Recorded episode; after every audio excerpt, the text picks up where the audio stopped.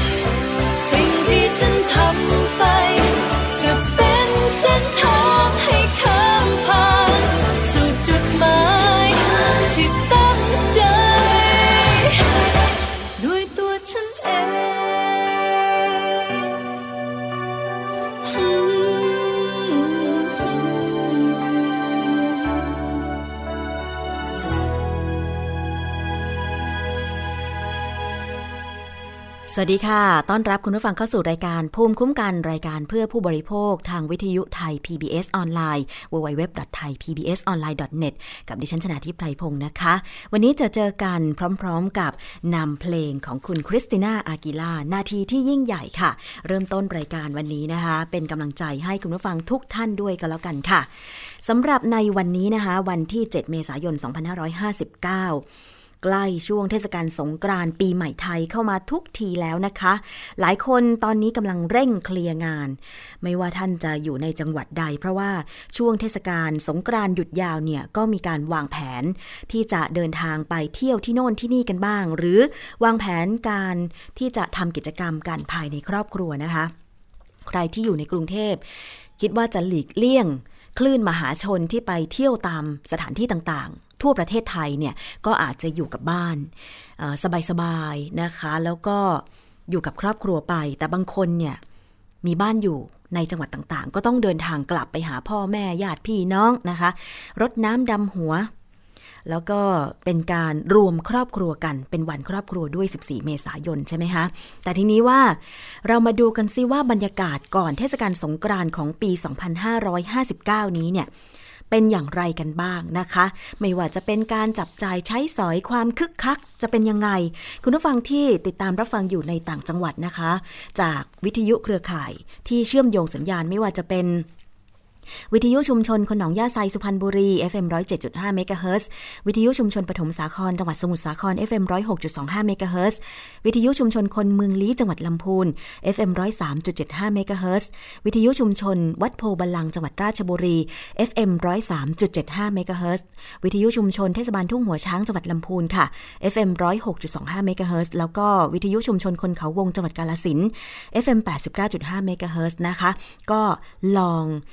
ส่งข้อมูลของคุณมาทางหน้าเว็บไซต์ได้นะคะ www.thaipbsonline.net ก็มีช่องทางการส่งข้อความค่ะ ว่าบรรยากาศ ก่อนสงกรานในจังหวัดของคุณเป็นอย่างไรบ้างนะคะ ดิฉันก็อยากจะทราบเหมือนกัน เพราะว่าบางทีการไปสำรวจตรวจตราตามที่ต่างๆ อาจจะยังไม่ค่อยทั่วถึงนะคะ แต่ว่าตอนนี้เนี่ย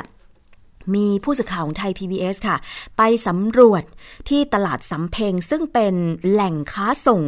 อุปกรณ์ เล่นน้ำสงกรานขนาดใหญ่ ซึ่งทุกปีเนี่ยก็จะเต็มไปด้วย พ่อค้าแม่ค้าจากหลายแห่งที่ไปซื้ออุปกรณ์เล่นน้ำสงกรานไปจำหน่ายต่ออีกทีหนึ่งนะคะ ก็ไปดูกันสิว่า บรรยากาศเป็นอย่างไรค่ะ ช่วงโค้งสุดท้ายก่อนเทศกาลสงกรานต์ตลาดสำเพ็งที่เป็นแหล่งค้าส่งอุปกรณ์เล่นน้ำสงกรานต์ขนาดใหญ่ ทุกๆ ปีจะเต็มไปด้วยพ่อค้าแม่ค้าจากหลายแห่ง ทั้งมืออาชีพและมือสมัครเล่น เตรียมมาซื้อสินค้าไว้วางจำหน่าย แต่จากการสอบถามร้านค้าส่วนใหญ่บอกว่าปีนี้ยอดขายลดลง จากภาวะเศรษฐกิจและภาวะภัยแล้ง ที่เป็นปัจจัยหลักในการซื้ออุปกรณ์เล่นน้ำสงกรานต์โดยเฉพาะปืนฉีดน้ำที่พ่อค้าแม่ค้าตลาดสำเพ็งนำออกมาวางขาย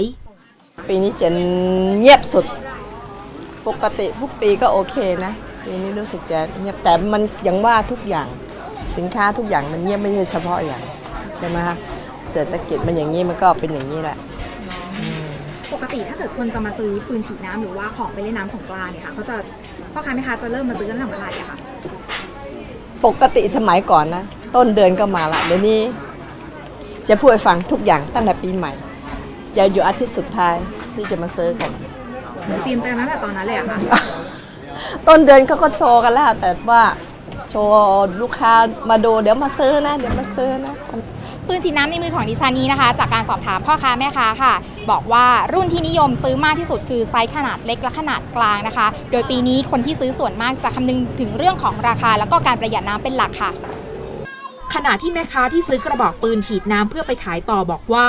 ปีนี้ลงทุนซื้อปืนฉีดน้ำไปมากกว่า 30,000 บาทแล้ว โดยเลือกที่จะเดินทางมาซื้อหลาย ๆ ครั้ง มากกว่าการซื้อไปตุน เพราะไม่มั่นใจว่าจะมีความต้องการซื้อปืนฉีดน้ำมากน้อยแค่ไหน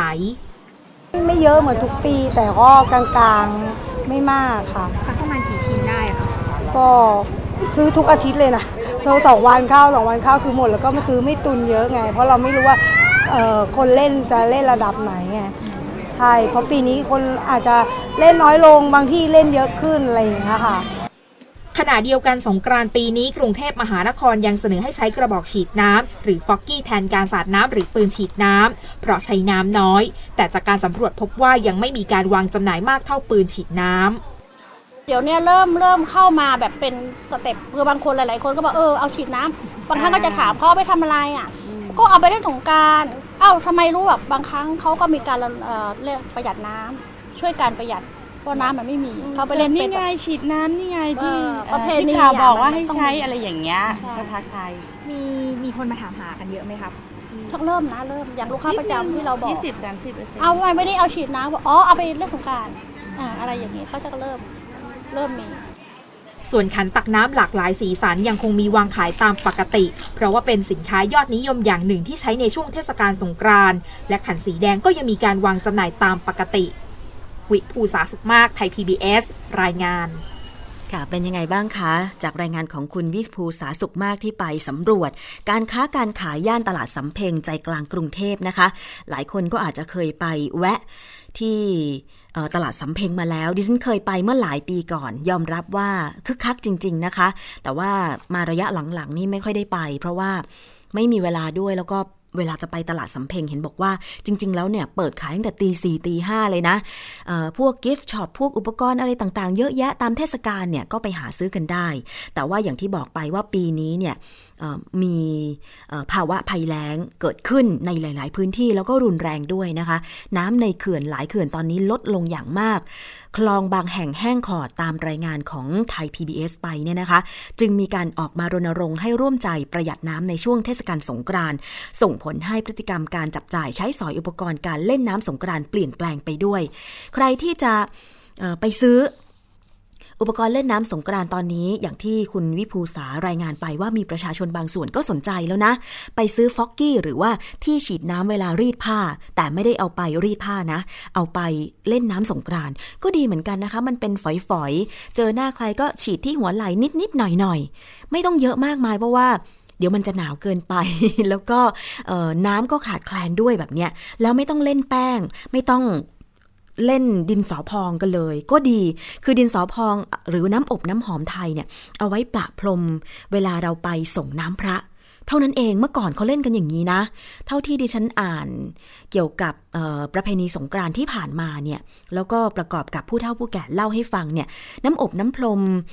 หรือว่าดอกไม้ลอยดอกมะลิอะไรอย่างเงี้ยเมื่อก่อนเขาจะเล่นกัน แล้วเวลาไปวัดในวันสงกรานต์13 14 15 เมษายนเนี่ยก็เอาไป คล้ายๆว่าเอาไปหยอดใส่มือผู้เฒ่าผู้แก่ หรือว่าเอาน้ำในขันเล็กๆเนี่ยนะคะลอยดอกไม้หอมๆน้ำอบหอมๆเนี่ยไปหยอดตรงหัวไหล่ คนที่เรารู้จักรักใคร่อะไรอย่างเงี้ยนะคะ เป็นการทำให้เขาเเย็นสบายแล้วก็ทักทายกันประมาณนี้นะคะ ซึ่ง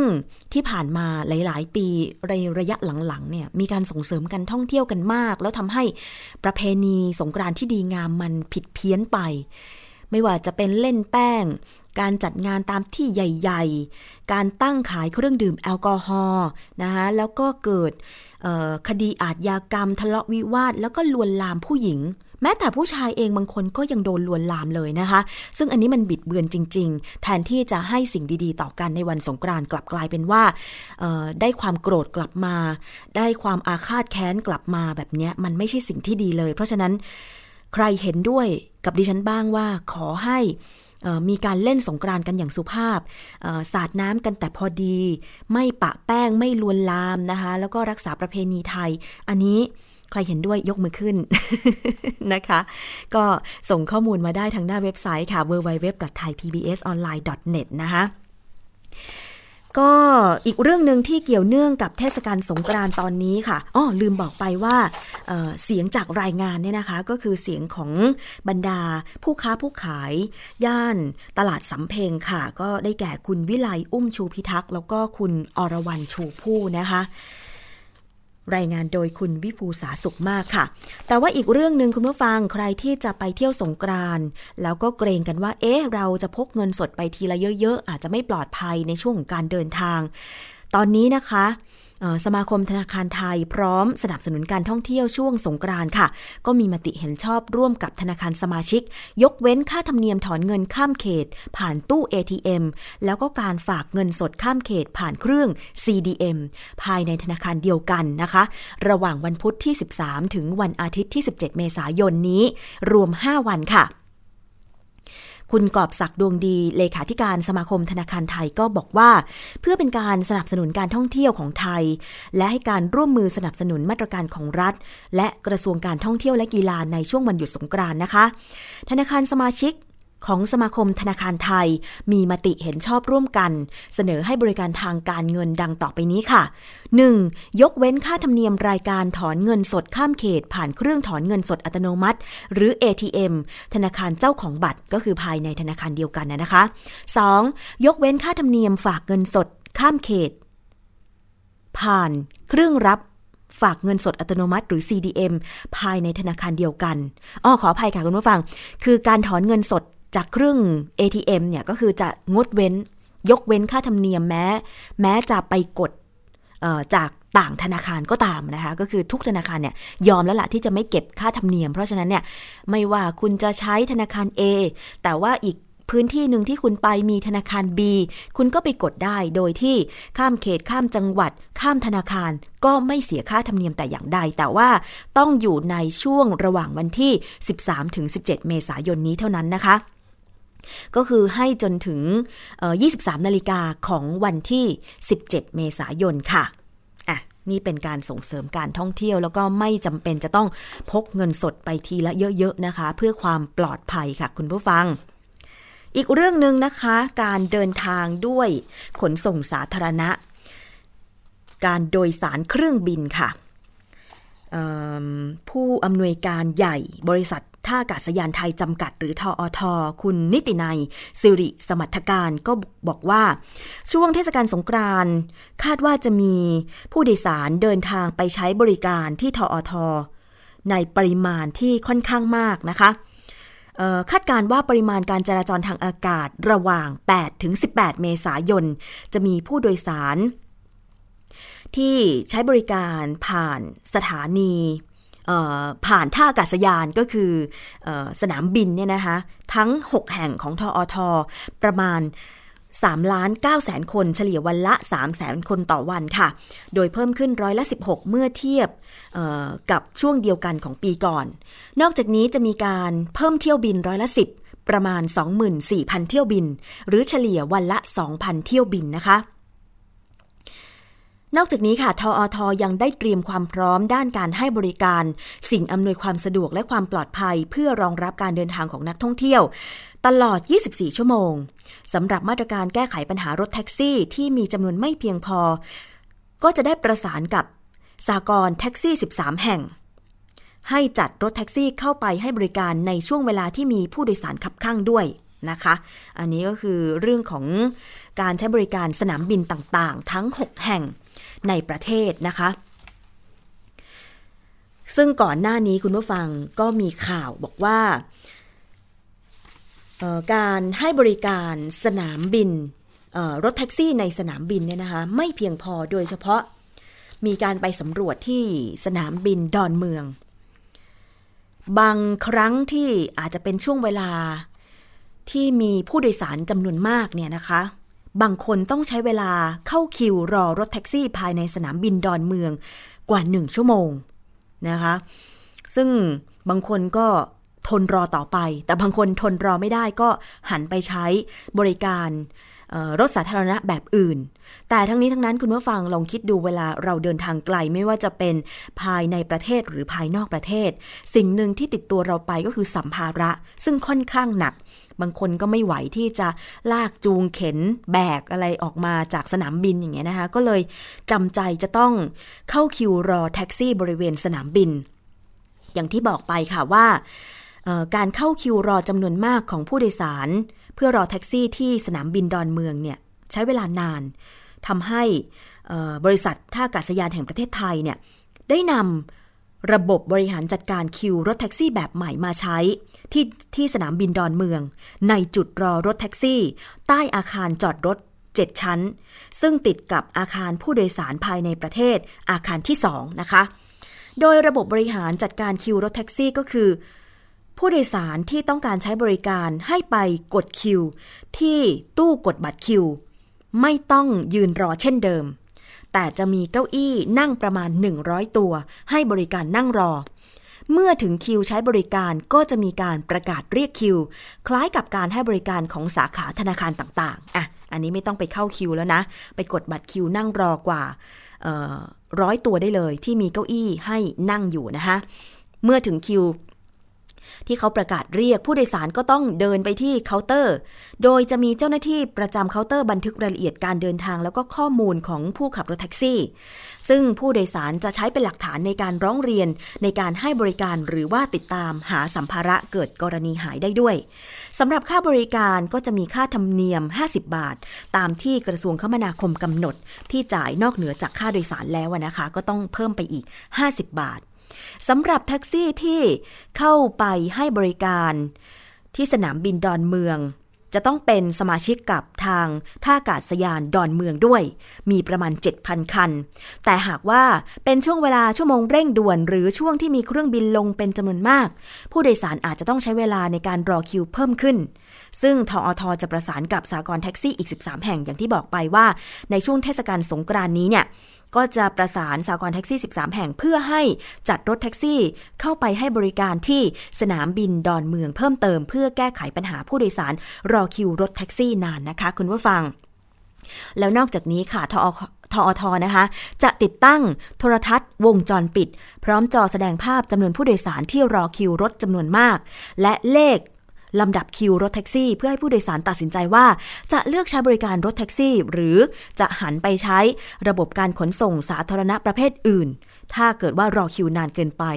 รวมถึงจะนำระบบเทคโนโลยีสารสนเทศ เพื่อการบริหารจัดการรถรับจ้างสาธารณะ มาให้บริการที่สนามบินดอนเมือง เช่นเดียวกับที่ท่าอากาศยานสุวรรณภูมิอีกด้วย อันนี้แจ้งผู้โดยสารคุณผู้ฟังได้รับทราบเผื่อใครมีโอกาส จะต้องออไปใช้บริการที่สนามบินดอนเมืองนะคะ คุณผู้ฟังในช่วงเทศกาลสงกรานนี้ แต่จริงๆแล้วดิฉันมีข้อแนะนำอย่างหนึ่งนะ ถ้าเกิดว่าไม่อยากจะรอคิวนานหรืออะไรอย่างเงี้ย แล้วก็สัมภาระไม่มากเกินไปเนี่ยนะคะ สามารถที่จะเดินลัดเวลาออกจากอาคารผู้โดยสารขาออกเนี่ยนะคะ ชั้นล่างเนี่ย มันก็จะมีทางเดิน ข้ามถนนไป ข้ามที่จอดรถไป เพื่อออกประตูของท่าอากาศยานดอนเมือง นิดเดียวเองนะคะออออกไปทางด้านทิศเหนือ ดิฉันใช้เป็นประจำเลย เพราะว่าขี้เกียจที่จะรอรถแท็กซี่นาน แล้วก็กระเป๋าตัวเองก็ไม่ได้ใหญ่อะไรอย่างเงี้ยนะคะ ก็เดินลากจูงไปนิดหน่อยประมาณ 5 นาที 10 นาที เท่านั้นเองแล้วก็ไปยืนรอรถแท็กซี่ข้างนอกสนามบินนะ อันนี้แนะทริคไว้ก็แล้วกันนะคะ คุณผู้ฟัง แต่ว่าถ้าแบบใครมีสัมภาระโอ้ยสองสามกระเป๋ามัน หนักเหลือเกินอะไรอย่างเงี้ยก็อาจจะต้องยืนรอคิว แต่ว่าทั้งนี้ทั้งนั้นก็คือตอนนี้เขาก็มีการบริหารจัดการคิวรถแท็กซี่ในสนามบินดอนเมืองใหม่ก็เดี๋ยวรอดูผลนะคะว่าเทศกาลสงกรานต์นี้เนี่ยจะมีปัญหาอีกไหมนะคะ คุณผู้ฟังโดยเฉพาะวันไปวันกลับอะไรอย่างเงี้ยนะอะช่วงนี้ค่ะ ก็มีอีกเรื่องหนึ่งนะคะที่เกี่ยวข้องกับการจับจ่ายใช้สอยของผู้บริโภค 1 เมษายนที่ผ่านมาเนี่ยนะคะเป็นวันแรกค่ะ ของการเริ่มรอบปีในการทำประมงรอบใหม่ละซึ่งถ้าหากเรือประมงลำใดจะออกไปทำประมงเนี่ยก็จะต้องมีใบอนุญาตทำประมงพาณิชย์ แล้วก็เอกสารประจำเรือประมง แต่การที่จะได้มาซึ่งใบอนุญาตที่ถูกต้องตามกฎหมาย ก็ส่งผลให้ผู้ประกอบการเรือประมงต่างๆเนี่ยนะคะ จะต้องมีการปรับปรุงเรือซึ่งนำมาต่อต้นทุนการประกอบการ และขณะนี้ก็เริ่มส่งผลต่อผู้บริโภคด้วยก็คือ เมื่อมีต้นทุนการทำประมงสูงขึ้น ก็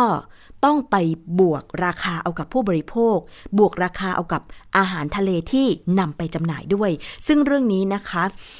ผู้สื่อข่าวของไทย PBS ผู้ประกาศข่าวของไทย PBS คุณพิมพิมลปัญญาณะแล้วก็คุณสิริมาส่งกลิ่นค่ะ ได้ไปสำรวจราคาอาหารทะเล แล้วก็การประกอบการเรือประมงนะคะที่ มหาชัยจังหวัดสมุทรสาครด้วย ถึงปัญหาประมงที่ส่งผลต่อราคาอาหารทะเลค่ะ แรงงานประมงคลองมหาชัยจังหวัดสมุทรสาคร ซ่อมแซมเครื่องมือ เตรียมพร้อมออกประมงรอบใหม่ หลังได้รับใบอนุญาตทำประมงพาณิชย์กมลไกรวัฒนุสรผู้ประกอบการเรือประมงบอกว่า เอกสารประจำเรือขาดแต่เพียงสติกเกอร์ QR code แต่เขาบอกว่าสามารถออกเรือได้ แต่อาจจะแตกต่างกับเรือลำนี้ แม้มีเอกสารถูกต้อง แต่ใต้กงเรือตัดสินใจจอดเทียบท่าไว้ เพราะจำนวนสัตว์น้ำที่จับได้น้อยเกินไป ไม่คุ้มต้นทุนเรือที่แพงขึ้น เรือที่สามารถออกทำประมงในน่านน้ำไทยณวันนี้นะคะอยู่ที่ 11,237 ลำด้วยกัน แต่กว่าจะมาเป็นเรือที่ถูกกฎหมายนะคะก็ต้องมีเอกสารหลายอย่าง ทั้งใบทะเบียนเรือไทย รวมไปถึงใบอนุญาตการใช้เรือ ซึ่งก็มีเงื่อนไขคือจะต้องมีการติดตั้งอุปกรณ์ ที่เป็นบอกพิกัดของเรือนะคะหรือว่า VMS มีค่าใช้จ่ายประมาณลำละ 20,000 ถึง 25,000 บาทค่ะ และ 3 นั่นก็คือใบอนุญาตทำประมงพาณิชย์หรือว่าเดิมก็คืออาชญาบัตรจากเดิมนะคะเคยเสียค่าใช้จ่ายประมาณหลักพันบาท ตอนนี้กลายมาเป็นหลักหมื่นบาทค่ะ นี่ก็คือต้นทุนทางด้านเอกสารนะคะ แต่ว่าผู้ประกอบการบางรายก็ยังคงมีต้นทุนอื่น ๆ อีกที่จะต้องควักกระเป๋าค่ะแรงงานในเรือเนี่ยค่าใช้จ่ายแรงงานผมอย่างผมเนี่ยลูกน้อง 40 คนเนี่ยค่าใช้จ่ายในเรือเนี่ยเฉพาะแรงงานในเรือนะฮะตก4ี่แสนกว่าบาท น้ำมัน น้ำมันในเรือเนี่ยก็ตกอีกเดือนละ2องแสนกว่าบาท เฉพาะน้ำมันกับคนงานเนี่ยก็ประมาณ6กแสนกว่า แล้วก็จิจปาถะพวกอาหาร การกินอาหารนี่วันละพันนะฮะอาหารค่าอาหารเฉพาะค่าอาหารนี่เดียวไม่เกี่ยวกับค่าข้าว ไม่เกี่ยวกับการที่เราซื้อข้าวลงเรือซื้อน้ำมันพืชซื้อน้ำปลาต่างๆนานานี่ไม่เกี่ยวแค่ค่าอาหารค่าเนื้อสัตว์ค่าผัก พวกนี้อย่างเดียวนะฮะวันละวันละหนึ่งพันบาท แล้วก็มีค่าใช้จ่ายจิจปาถะคือการลงน้ำแข็ง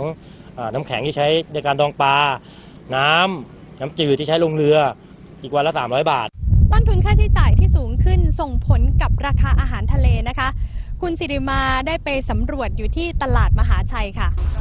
ภาพรวมของราคาอาหารทะเลที่ตลาดมหาชัยจังหวัดสมุทรสาครปรับเพิ่มขึ้นประมาณร้อยละสิบอย่างหมึกกล้วย ซึ่งเป็นอาหารที่ได้รับความนิยม จากแพปลานะคะ อยู่ที่กิโลกรัมละ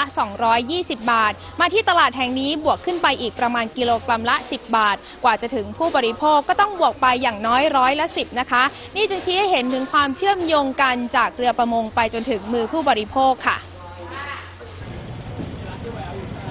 จากการสอบถามพ่อค้าแม่ค้าภายในตลาดพบว่า ตั้งแต่เริ่มบังคับใช้พรกการประมง 2558 สินค้าจากทะเลหลายประเภท เริ่มขาดแคลน เพราะเมื่อเรือประมงมีระยะเวลาจับปลาลดลง สินค้าจากทะเลก็ลดลงตามไปด้วย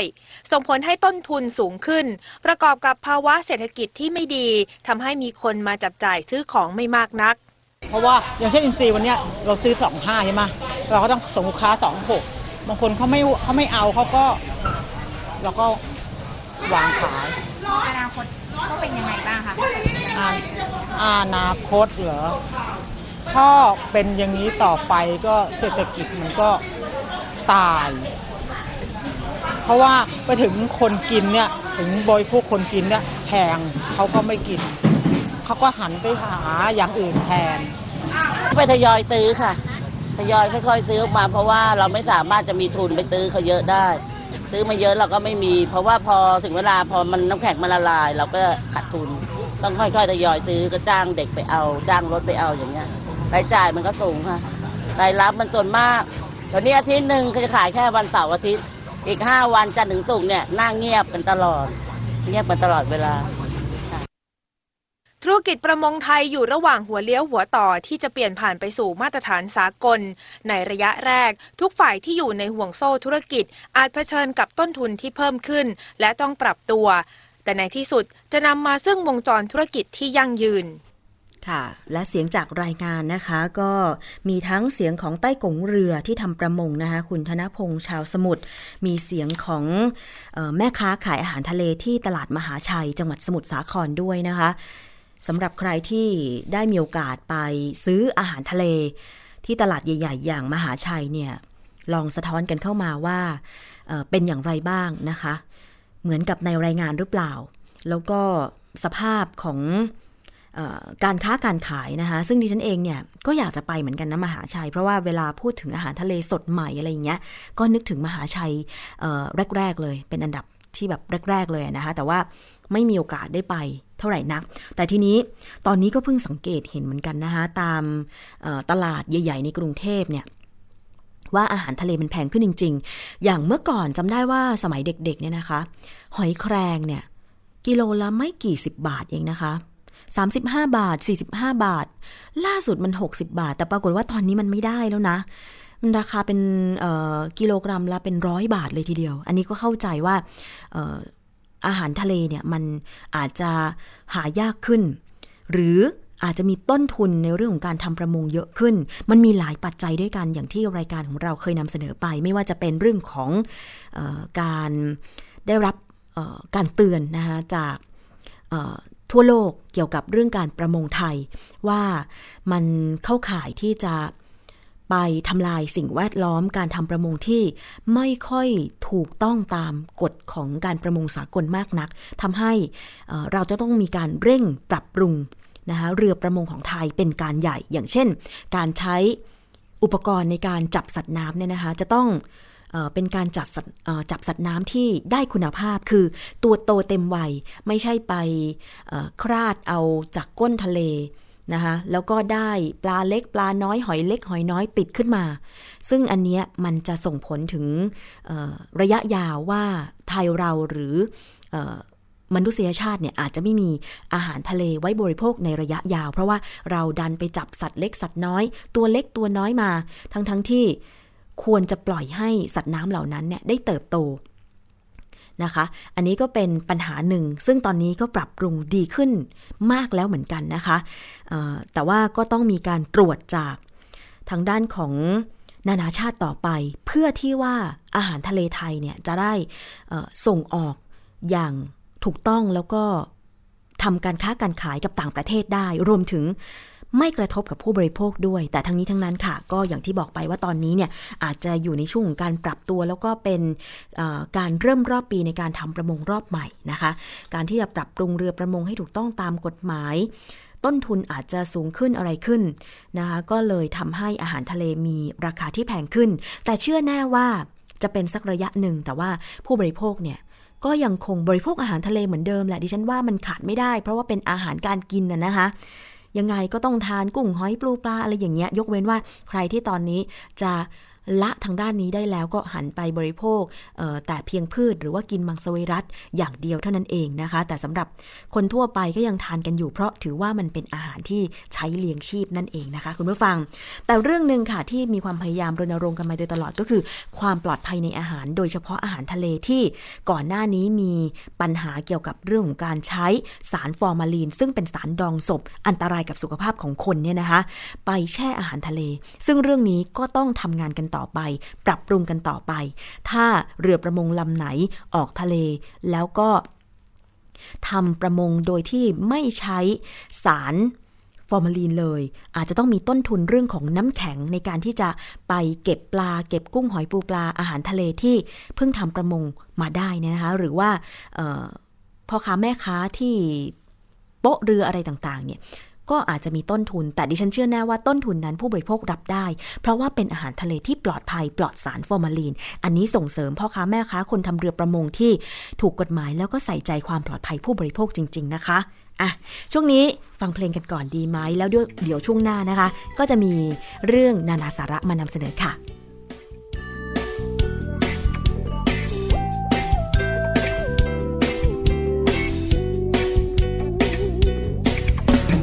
นั้นเรามีทะเลตะวันออกก็มีทะเล และทางเหนือก็มีภูเขามากมายทางอีสานเรามีส้มตำที่อร่อยกันได้ทุกวันส่วนภาคกลางเป็นเหมือนต้มยำกุ้งช้างใหญ่เสียงหัวเราะและรอยยิ้มที่มาพร้อมกับความจริงใจ นั้นรอเธอและคอยฉันแบบไม่อาจหาได้เจอจากที่ไหนไหนไปเที่ยวกันไหมนะไป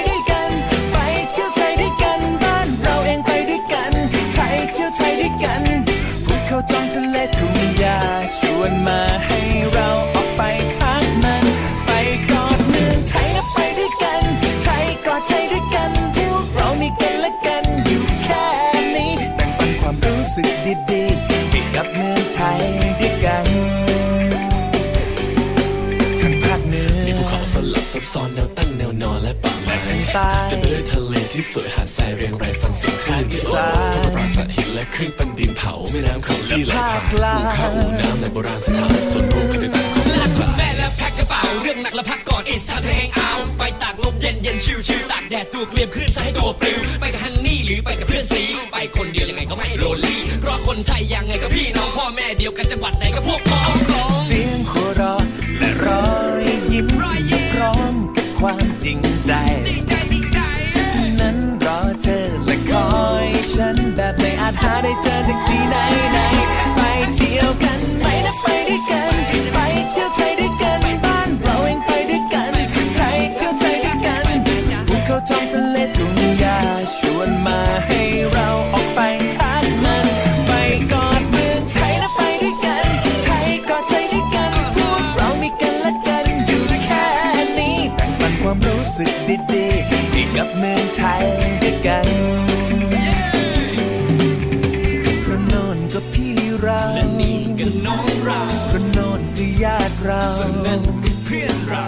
จาภาษาเราเข้าใจกันแล้วจะไปที่ไหนจะไกลไกล ก็อุ่นใจเท่านั้นก็มั่นใจเท่านั้น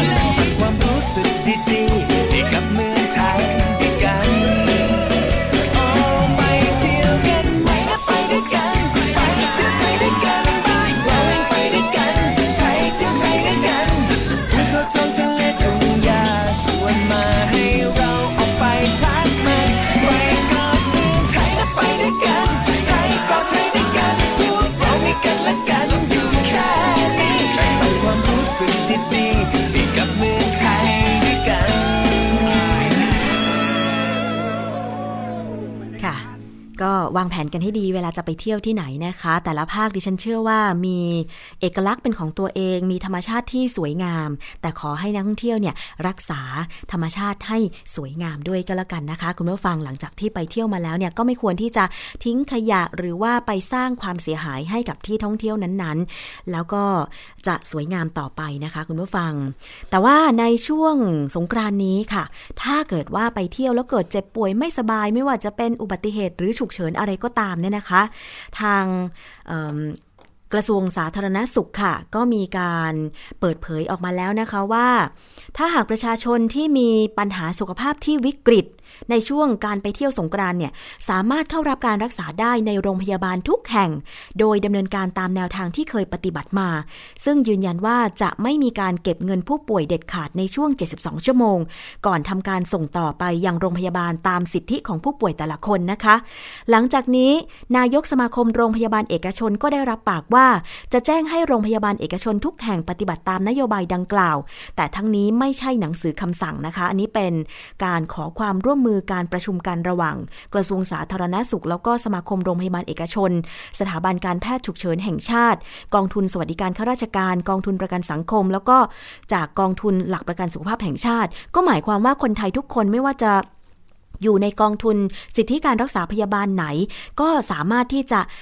ไปรักษาที่โรงพยาบาลใกล้ สถานที่ที่คุณไปเที่ยวสงกรานต์แล้วเกิดเจ็บป่วยได้ทุกแห่งไม่ว่าจะเป็นการไม่สบายตามโรคเรื้อรังอะไรต่างๆ หรืออุบัติเหตุฉุกเฉินก็สามารถรักษาได้ทุกโรงพยาบาลก็คือหมายถึงช่วยชีวิตประชาชนทุกคนไว้ก่อน แล้วหลังจากนั้นพออาการปลอดภัย 72 ชั่วโมงแล้วก็ส่งต่อไปยังโรงพยาบาลที่คุณใช้สิทธิ์ในการรักษานั่นเองนะคะ คุณผู้ฟัง ทางด้านนายกสมาคมโรงพยาบาลเอกชนนายแพทย์พงพัฒน์ปะทานวณิชค่ะ ก็บอกว่า ในการประชุมยังไม่ได้ข้อสรุปเรื่องเรทการรักษา อาจจะเป็นเพราะว่ามีระยะเวลาในการทำการสั้น เลยไม่มีจุดลงตัว เพราะว่าการจะออกมาอย่างนี้เนี่ยจะไปกระทบ กับเสรีด้านอื่น ๆ เช่นการทำประกันชีวิต หรือชาวต่างชาติเป็นต้น ดังนั้นจะต้องมีการออกมาออกแบบการควบคู่กันปออกันไปนะคะ ไม่ต้องรีบร้อนอย่างไร แต่ว่าอย่างไรก็ตามค่ะโรงพยาบาลเอกชนก็ยินดีให้ความร่วมมือ ถึงจะไม่ได้กำไรแต่ก็ต้องไม่ให้เข้าเนื้อ ซึ่งเบื้องต้นก็ได้แจ้งผ่าน ช่องทางการสื่อสารให้กับเครือข่ายโรงพยาบาลเอกชน ได้รับทราบ แล้วว่ากรณีเจ็บป่วยฉุกเฉินวิกฤตช่วงสงกรานต์จะต้องไม่เก็บเงินมัดจำจากผู้ป่วย ดังนั้นผู้ที่ไม่มีเงินไปก็ไม่ต้องจ่ายค่ามัดจำไม่ต้องสำรองจ่ายนั่นเองนะคะ คุณผู้ฟัง หลังจากนั้นค่อยมีการไปไล่เก็บเอากับกองทุนประกันสุขภาพของผู้ป่วยคนนั้นๆ เอาเองค่ะ เอาละช่วงนี้นานาสาระคุณยศพรพยุงสุวรรณมีอะไรมานำเสนอไปฟังกันค่ะนานา สาระ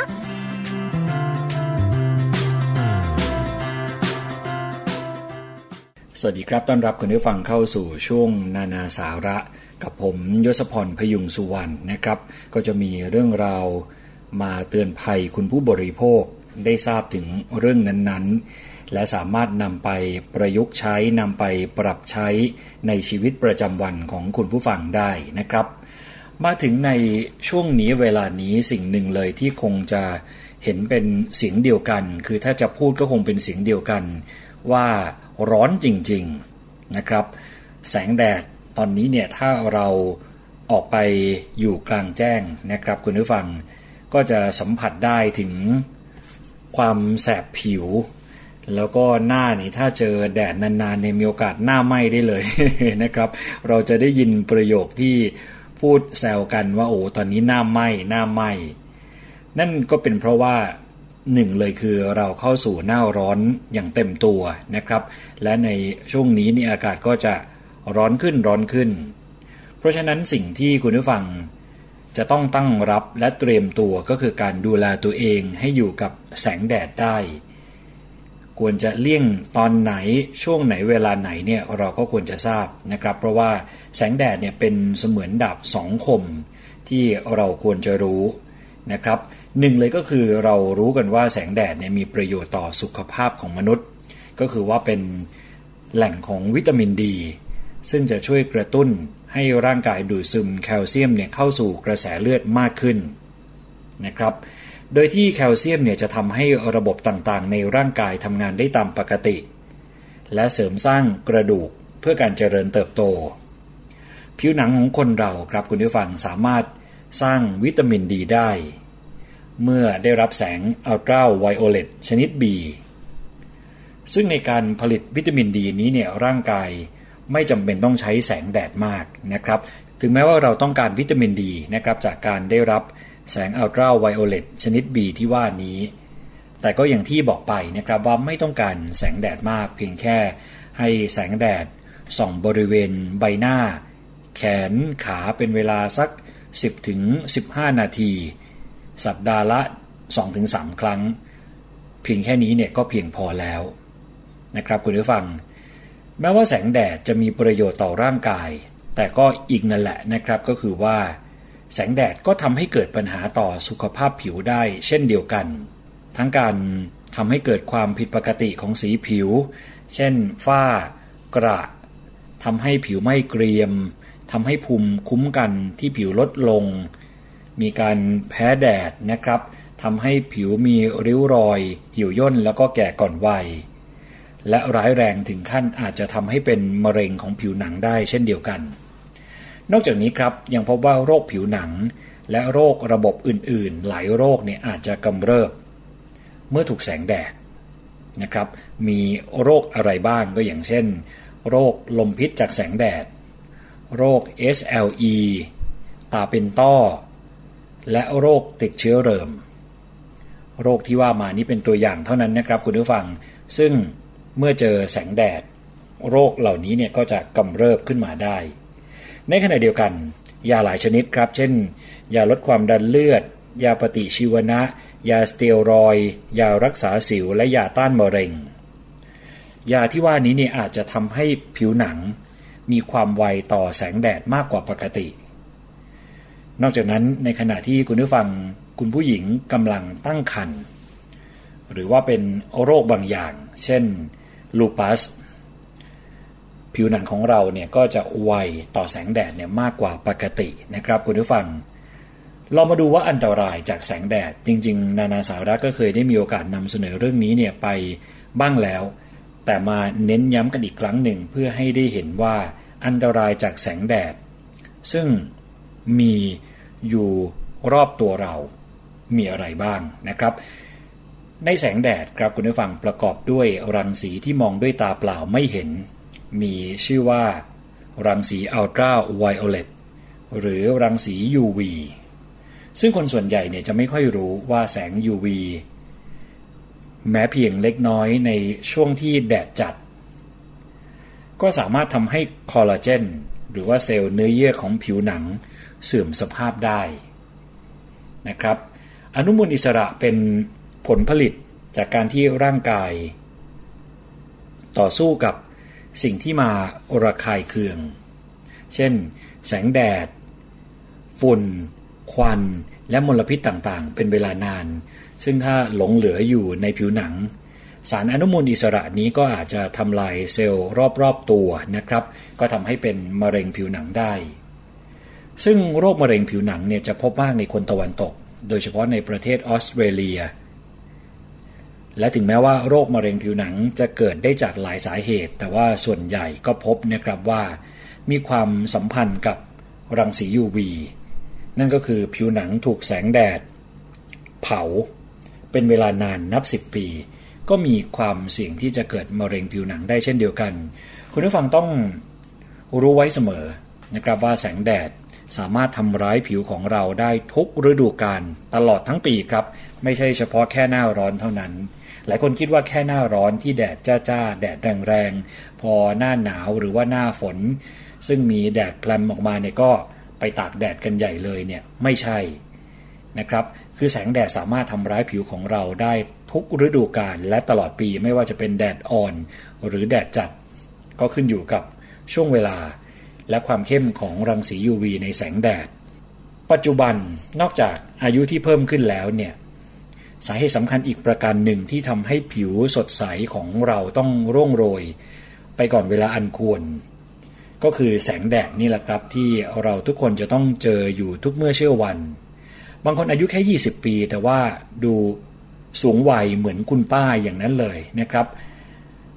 หรือบางคนเป็นผู้ชายเนี่ยก็เหมือนคุณลุง เหมือนดูแก่กว่าอายุอะไรทำนองนั้น ซึ่งก็ไม่ใช่เรื่องดี และส่วนใหญ่ร้อยละ 80-90 ของคนที่ดูแก่ก่อนวัย ก็มักจะเป็นคนที่ทำงานกลางแจ้งนะครับ เช่น ชาวสวน ชาวนา ชาวไร่ ซึ่งก็จะแก่เร็วกว่าคนที่ทำงานอยู่ในร่ม หรือในห้องแอร์ ชนิดของรังสีครับคุณผู้ฟังแบ่งออกเป็น 3 ชนิดด้วยกัน ก็คือรังสี UVA รังสี UVB และรังสี UVC รังสี UVA ก็คือรังสีอัลตราไวโอเลตที่มีคลื่นยาวกว่ารังสี UVB และ UVC มีความยาวคลื่น 320 ถึง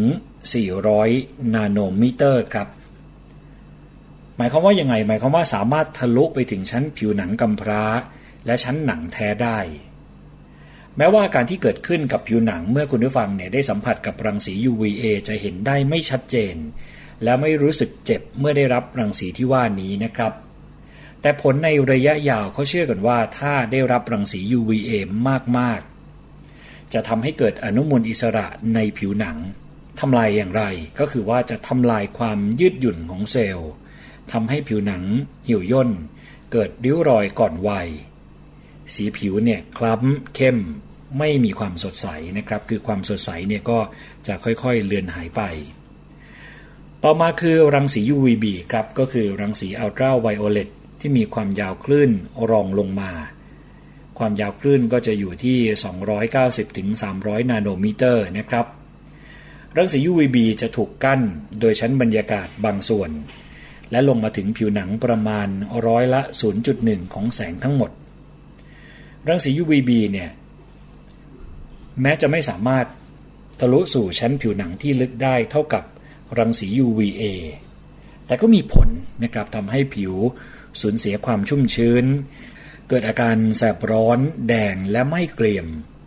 ภายใน 24 ชั่วโมงที่โดนแสงแดดจัดๆนานๆนะครับ ทั้งรังสี UVA และ UVB เนี่ยก็ทำให้ผิวหนังเหี่ยวย่น และก่อให้เกิดโรคมะเร็งผิวหนังได้พอๆกันทั้งสองชนิดเลยนะครับ รังสี UVB จะมีความแรงสูงสุดในช่วงเวลากลางวัน คือตั้งแต่ 10 โมงเช้าถึงบ่าย 2 และแต่เดิมเนี่ยนะครับผู้เชี่ยวชาญทางผิวหนังเขาเชื่อว่า เฉพาะรังสี UVB เท่านั้นที่ทำให้เกิดผิวไหม้ได้ แต่ปัจจุบัน พบเพิ่มเติมนะครับว่ารังสี UVA ก็สามารถทำให้ผิวคล้ำเมื่อถูกแสงแดด ก็เป็นอันตรายต่อผิวเช่นเดียวกับ รังสี UVB คือเหมือนกันเลยนะครับ แล้วก็ยังมีหลักฐานแสดงว่า รังสีช่วงคลื่นยาว คือรังสีอินฟราเรดก็เป็นอันตรายต่อผิวหนัง เช่นเดียวกัน นี่คือ UVA และ UVB ที่เราจะได้ยินกันบ่อยๆ ส่วนรังสี UVC ที่มักจะไม่ค่อยได้ยินกัน ก็คือว่าเป็นรังสีที่มีคลื่นสั้นที่สุด ในอดีตนะครับรังสี UVC จะถูกกรองไว้ได้ทั้งหมดโดยชั้นโอโซน ก็เลยไม่สามารถ ผ่านชั้นบรรยากาศของโลกลงมาได้ แต่ปัจจุบันนี้ครับพบว่ารังสี UVC ก็สามารถทะลุชั้นโอโซนมายังพื้นโลกได้เพิ่มขึ้นทำไมถึงทะลุชั้นโอโซนมายังพื้นโลกได้เพิ่มขึ้น ก็เพราะเป็นผลพวงมาจากมลพิษที่เราเราทุกคนนี่แหละนะครับ ก่อขึ้นมา จนไปทำลายชั้นโอโซนให้บางลง วิธีการครับคุณผู้ฟังในการ ป้องกันผิวจากภัยแดด อันนี้สำคัญมากซึ่งคุณผู้ฟังหลาย ๆ ท่านรู้แต่ก็อาจจะหลงลืมไปหรือว่าไม่ค่อยจริงจังในการป้องกันผิวตัวเองจากแสงแดดหนึ่งเลยก็คือครีมกันแดดนะครับที่เราคงต้องรู้ว่าช่วยเบื้องต้นในการดูแลผิวของเราได้ คือการใช้ครีมกันแดดเนี่ยก็จะลดความร้อนแรงของรังสีต่างๆ ที่จะมา สัมผัสกับผิวของเรา แต่จะว่าไปครีมกันแดดเนี่ยก็ไม่ใช่สิ่งที่ดีที่สุดหรือว่าเป็นคำตอบสุดท้าย ในการป้องกันโรคร้ายแรงอย่างมะเร็งผิวหนังนะครับ เพราะว่าถึงอย่างไรเนี่ยแสง UV ก็ยังสามารถผ่านผิวหนังของเราไปได้ วิธีการที่จะปกป้องผิวคุณผู้ฟังจากแสงแดดให้ได้มากที่สุดก็คือต้องปฏิบัติตัวหลาย ๆ อย่างเนี่ยไปพร้อม ๆ กัน อย่างแรกเลยครับคุณผู้ฟังก็คือว่า หลีกเลี่ยงการอยู่กลางแจ้ง เป็นเวลานานๆ โดยเฉพาะระหว่างเวลา 10 โมงเช้าถึง 4 โมงเย็น เพราะเป็นช่วงที่อันตรายที่สุดนะครับก็เพราะว่ารังสี UV กว่าร้อยละ80 จะส่องลงมาในช่วงเวลานั้น และสามารถสะท้อนแสงเมื่อกระทบผิวน้ำพื้นถนน ซีเมนทราย ป้ายโฆษณา อาคารสีอ่อนๆ หรือแม้กระทั่งเก้าอี้ชายหาดก็สะท้อนแสง UV ได้เหมือนกัน ต่อมาคือคุณผู้ฟังต้องพยายามหลบแสงแดดให้มากที่สุด เท่าที่จะทำได้ในทุกที่ทุกเวลานะครับ สวมหมวกปีกกว้างหรือกางร่ม เมื่อคุณผู้ฟังต้องเจอแสงแดด หรือทำกิจกรรมต่างๆ กลางแจ้ง สวมเสื้อผ้าให้ปิดผิวมิดชิดนะครับ คือมากที่สุดเท่าที่จะทำได้ ซึ่งโดยทั่วไป เสื้อผ้าที่ทอเนื้อแน่นสีเข้ม จะกันแดดได้มากกว่าเสื้อผ้าเนื้อบางครับ และต้องไม่ลืมที่จะต้องทาครีมกันแดด ในบริเวณผิวหนังที่ไม่สามารถป้องกันด้วยเสื้อผ้า เช่นบริเวณใบหน้าหรือหลังมือ และคุณผู้ฟังต้องระลึกไว้เสมอนะครับว่ายากันแดด ครีมกันแดด ป้องกันได้เพียงแสง UV เท่านั้น แต่แสงที่ให้ความสว่างหรือความร้อนจากแสงแดด ซึ่งถ้าได้รับปริมาณมาก ๆ ก็จะทำให้เกิดการเปลี่ยนแปลงของผิวหนังได้เช่นเดียวกัน คือในส่วนนี้เนี่ยครีมกันแดดไม่สามารถป้องกันได้ ดังนั้นนะครับถ้าคุณผู้ฟังไม่อยากให้หน้าดูแก่กว่าอายุจริง หรือเป็นโรคต่างๆ ทางผิวหนัง ก็ต้องหันกลับมาใส่ใจดูแลผิวพรรณกันมากขึ้น ตามที่คุณหมอและผู้เชี่ยวชาญได้แนะนำไว้อย่างจริงจัง เป็นประจำและอยู่เสมอด้วยนะครับ เพราะว่าสิ่งเหล่านี้เนี่ยเป็นสิ่งที่เราสามารถทำได้เริ่มต้นที่ตัวเอง เริ่มต้นจากตัวของเราเอง และผลที่ตามมาก็เกิดขึ้นกับเราเองเช่นเดียวกันนะครับ ยิ่งช่วงนี้ถ้าเราจะสังเกต หรือคุณผู้ฟังหลายคนผมเชื่อว่าก็มีโอกาสได้สัมผัสไม่ต่างกัน ก็คือแสงแดดที่ร้อนแรงขึ้นทุกวัน เดี๋ยวนี้เวลาเราออกไปไหนเนี่ยนะครับ เจอแดดแป๊บเดียวเนี่ยบางคนก็ทนไม่ไหว คือต้องรีบหลบหาที่ร่มอย่างเร่งด่วนเลย และนี่ก็เป็นคำแนะนำที่วันนี้นานาสาระมานำเสนอให้คุณผู้ฟังได้ติดตามรับฟังกันนะครับ ต้องขอขอบคุณข้อมูลดีๆ จากนิตยสารหมอชาวบ้านครับ วันนี้ผมยศพรพยุงสุวรรณต้องขอตัวลาไปก่อนแล้ว สวัสดีครับ นานา สาระ